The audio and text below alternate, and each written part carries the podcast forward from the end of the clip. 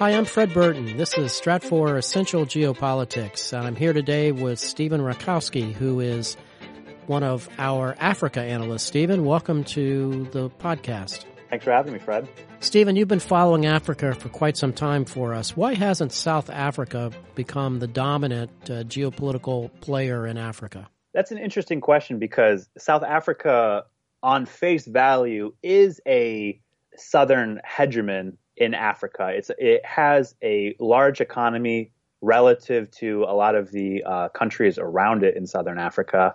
Uh, it has it actually hosts more than half of the continent's um, top uh, corporations, and there's a lot of things that are going uh, its way for South Africa. But the country is severely divided among multiple uh, fracture lines. One is the fact that the economy has been uh, tremendously weak over the past 10 years. Uh, just recently, Eskom, which is the, the country's uh, power utility monopoly, it oversees about 95% of the country's electrical grid.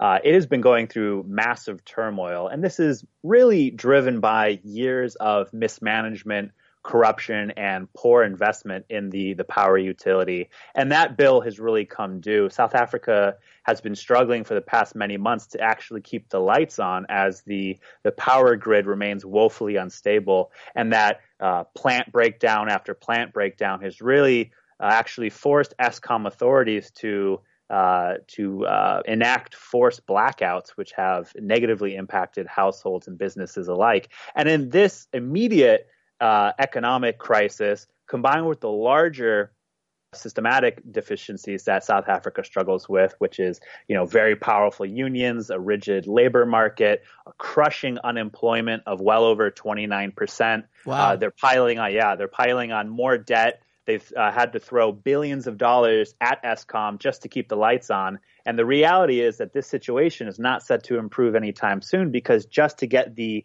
the requisite, requisite amount of plants up and running, fixing the decrepit infrastructure related to uh, Eskom, getting all that up and running in the years ahead is going to take a long time and a lot more money. So, given this internal economic stagnation, that alone has been a, a key reason why South Africa is struggling to throw its weight around uh, in the broader African continent. But tie in the political reality, and it gets even worse.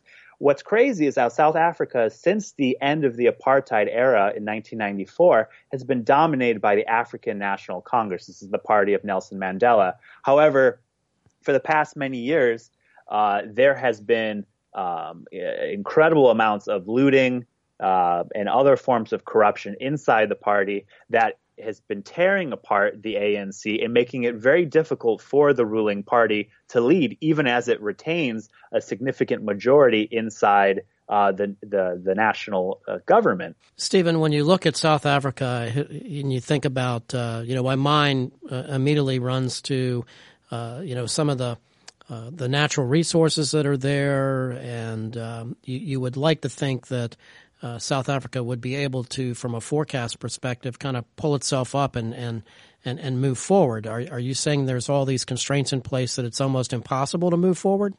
There certainly are. There are there is some potential glimmers for hope in the years ahead. First off, President Cyril Ramaphosa and his uh, small faction of reformers are certainly trying to drive the country forward and stimulate economic growth. They are thwarted by the larger possibly more powerful um, faction of, of, populists inside the ANC. And of course, it's important to remember that the ANC has Marxist uh, origins.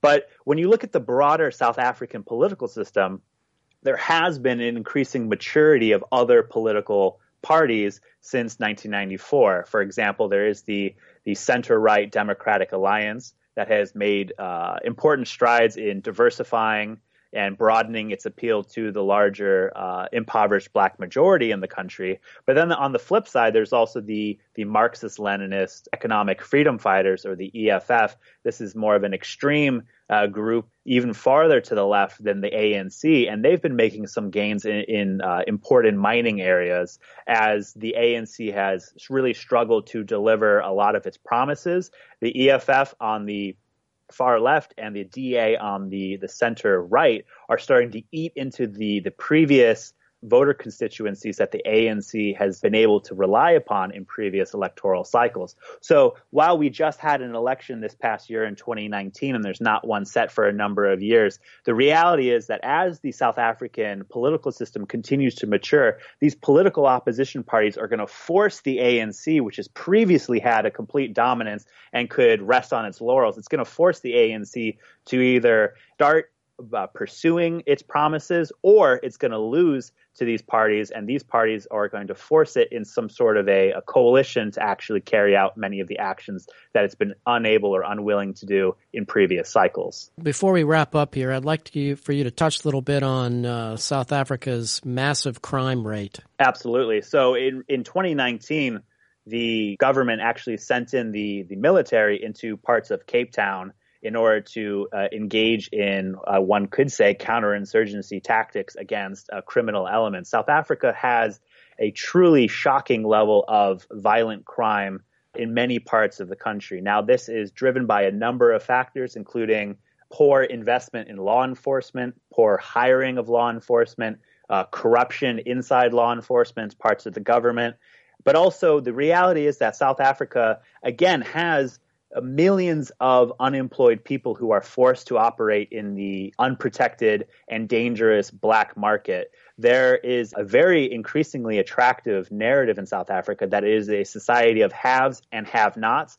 And if you're one of the have nots that's trying to eke out uh, a bleak existence in many of the the ghettos or, or, or the uh, peri-urban areas, as they refer to it in South Africa, it's very difficult for you to be willing to sit back while other parts of the country remains incredibly wealthy. So there's no signs that the government is going to be able to get a hold on the the violent crime or general crime environment in the years ahead. If anything, it's likely that given that the economic situations can continue to be uh, bouncing back between recession or tepid growth, that there's no real agenda by the ruling ANC to pursue pro growth uh, economic policies.